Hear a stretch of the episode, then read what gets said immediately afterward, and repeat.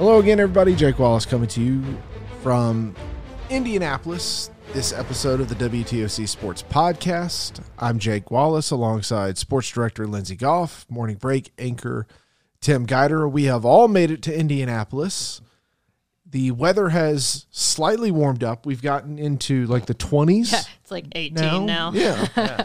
It's warm. and we are starting to see that that f- both fan bases come in and it's starting to feel like hey there's a big football game here in a couple of days and there is as the georgia bulldogs getting set to take on alabama in the national championship game on monday night we're recording this near 11 o'clock eastern on saturday night we had media day early this morning you guys listened in on it. I listened in on it on the road. What were your big takeaways from from what Georgia had to say on media day?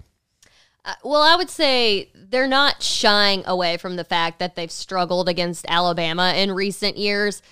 They're kind of owning it, and they're not saying necessarily that they're using it for motivation or that you know it has them concerned about this game. They're just kind of like it is what it is, but this is a different game on a different stage, and we're preparing for it as best we can and going about our business, and that's really all you can do. And it sounds as if uh, the team has repaired their psyche if they needed to after the SEC championship game loss. A lot of that, of course, thanks to a very convincing win in the Orange Bowl. But, you know, we mentioned this the other day. They had to get back to being Georgia and to being this year's Georgia team and thinking like that team, which you could tell every game they went into, they knew they were going to win. They knew they were going to dominate. So they have to have that kind of intellect going into to Monday. And it looks like confidence is back for Georgia. And I don't know if it ever really went away, at least publicly, after the SEC title game. We heard, you know, leading up to the Orange Bowl, Stetson Bennett said, you know, I felt like I played okay, just made some mistakes. The defense said, we just have some things to clean up. Nolan Smith did say, you know, he cried after the SEC title game, but I don't know how much the these guys look at things the way many of the fans, many of the folks in of us in the media do, where you kind of feel like, oh no, the sky is falling because Alabama beat Georgia again. But I think it was interesting. A lot of what they had to say about it's been just about a month since that SEC title game. There's been some time to let those wounds heal, to check the tape, and now you get another chance. And that certainly had to heal some wounds. Yeah, well, fans and media are always more reactionary than players. Well, Uh, Stetson you know, actually said that today. He said there's a point, you know, where you you're not a Georgia fan anymore. Right. You're a Georgia player, and you've kind of got to put that aside. Yeah, and, and they're the ones who have to go back out on the field. So, you know, they not only have to be confident in themselves, but they have to know that they are confident in themselves. And they, you know, they're not going to buy into, uh, you know, a bad stretch in a game or a loss the way that, you know, the fan base is over the top anytime Georgia doesn't do exactly what they hope they will do in that game. Here's some of what the Bulldogs had to say earlier today on Media Day. We'll start with star linebacker Nakobe Dean. I don't feel like uh, we going in with that mindset that we got to prove anything.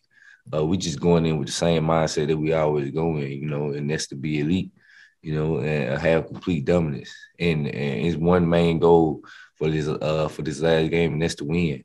So no matter how it happens, how ugly, how pretty it is, uh, it's just one one main goal is just to win this game. You can't really run away from the truth. That's what it is. That's, that's our record. But you know, we we trying to make it an, an emotional thing where it's just like we're gonna go out and play with emotions. You want to be um, calm, collected, and have a, uh, uh, a composed attack. You know, be able to uh, play our game, not necessarily play their game, and just be who we are. We we are good enough at what we do.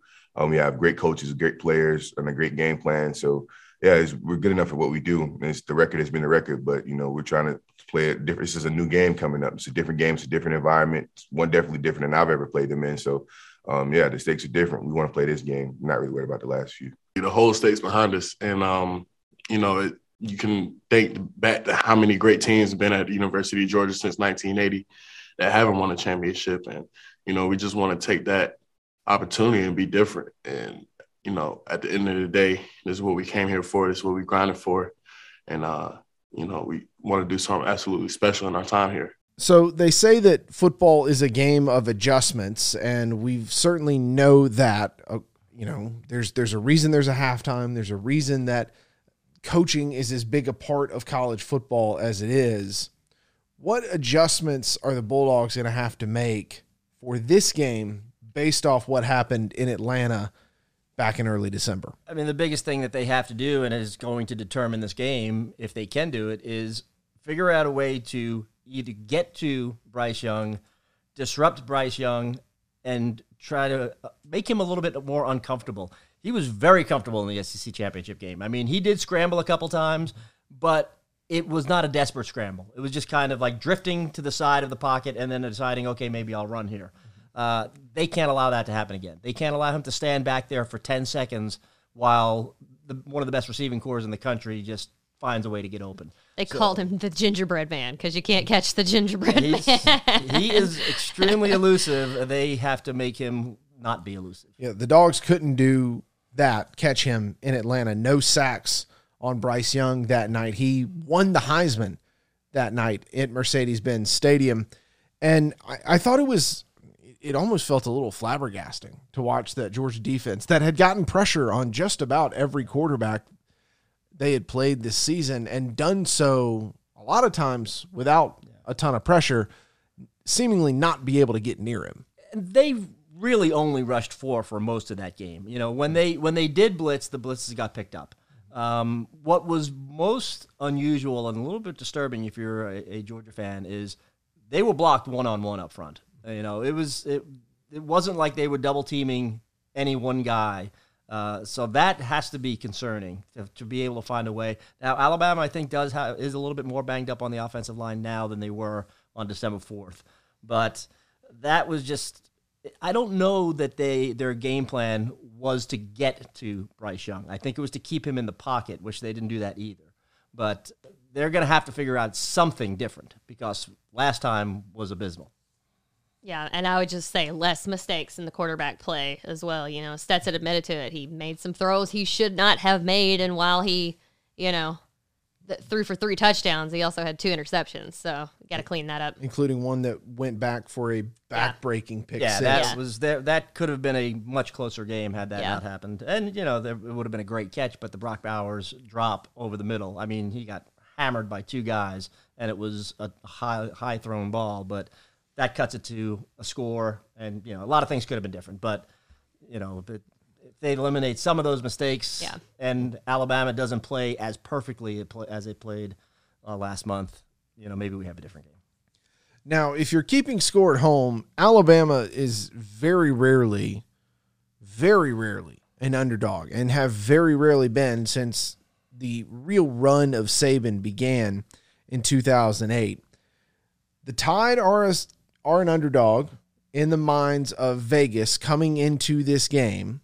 But I think for many, many people watched Alabama beat Georgia by 17 points less than a, or more than a month ago and believe that the Tide should be the favorites coming in to win another national title. And all week leading up to this game, we have heard Alabama say, "Well, we're the underdogs in this game. We we we like that nobody believes in us." What kind of Jedi mind tricks has Nick Saban pulled out to get this team to believe that no one believes in the big bad Alabama Crimson Tide? Yeah, my mom used to call that poor little rich boy, you know, crying, crying me, cry me a river, you know. But um, I, when it came, when the line came out, people were surprised. But then the line went up. It went from two and a half to three on the first day. So that meant people were, were betting on Georgia, even as a favorite. So I I don't understand it, but apparently people who bet and and try to figure this stuff out do, and they think that it's it's accurate. It, it's odd to think about Georgia being a favorite, and as far as I can tell, two and a half is is the latest line. The dogs favored by two and a half. Alabama doesn't lose very often in general, but they especially do not lose to Georgia. When, when well that too, but when they are the underdog, they are tremendously good when they are the underdog. They win quite often a lot by double digits, and we saw that again in the SEC championship. Here's some of the Crimson Tide players on being the underdog in the national championship game. Over the course of the season, um, but us being underdogs, you know, us not being respected, and you know, people saying that we weren't we wasn't a elite team, and um, I think everybody that just fuels everybody up because we know how hard we work, we know what type of team we have, and you know, it's going to be the same to the end of the season, which is you know coming up. So we keeping that same intensity, same energy, you know, what everybody was saying about us. We're just going to keep using it as motivation because we know what type of team we are. Um, we know what we put in day in and day out. We know how we pre- prepare, and we know how we play. I'll say this this is an Alabama team loaded with some of the best recruited, most recruited football players in the country, loaded with talent that will be playing in the NFL within the next year or two. They have a Heisman Trophy winner at quarterback. They had, like you mentioned, Tim, one of the best receiving corps in the country. And Nick Saban has convinced his team that they're the underdog in in a football game. Alabama's an underdog the way that Apple is an underdog. you know, it's not possible. I mean, yes, the point spread says it is. Mm-hmm. Now, in December, he he he sold that to his team. Mm-hmm. You know, it was the first time I think in 92 or 4 games at that point that Alabama had been an underdog and he used that to his advantage and that team was ready to play coming out of the gate on on December 4th. Can you play that card again 5 weeks later? It just doesn't seem as if this team can buy into that oh they're doubting us again. They're certainly saying it. Now, what happens on Monday, how much they really believe it, I guess we'll find out on Monday. But it it seems odd to me that and and I think we all believe here that Georgia is a very good football team and a team that has a chance to win the football game on Monday night. But if you've watched if you watched that game in Atlanta, it's certainly hard to think that that Alabama is not capable of beating Georgia just as much. You know, of course, we are doing exactly right now what we just say fans and media do is we are overreacting to the one game that we saw. Now that was an easy game to overreact to because it was a very convincing win. But if these teams played ten times, they'd probably go five and five against each other. You know, because Georgia is every bit as talented as, as Alabama, maybe more. All season long, everybody thought Georgia was the better team.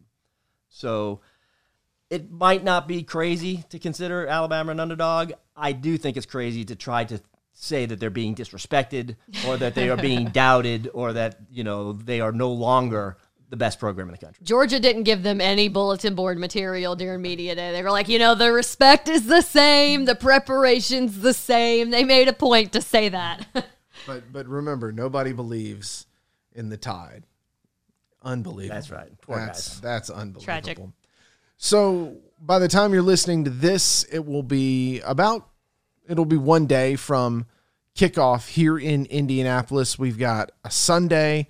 We expect to see even more fans uh, making their way to Indy to get ready for Monday's kickoff.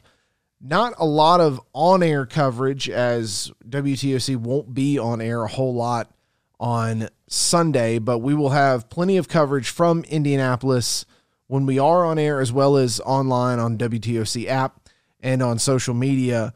What are you guys planning to cover? What are we looking forward to to covering as we continue to get closer and closer to kickoff Monday night? Well, Sunday morning we will hear from both head coaches um, and their press conferences. That'll be the final press, you know, the final time they talk to us before the game.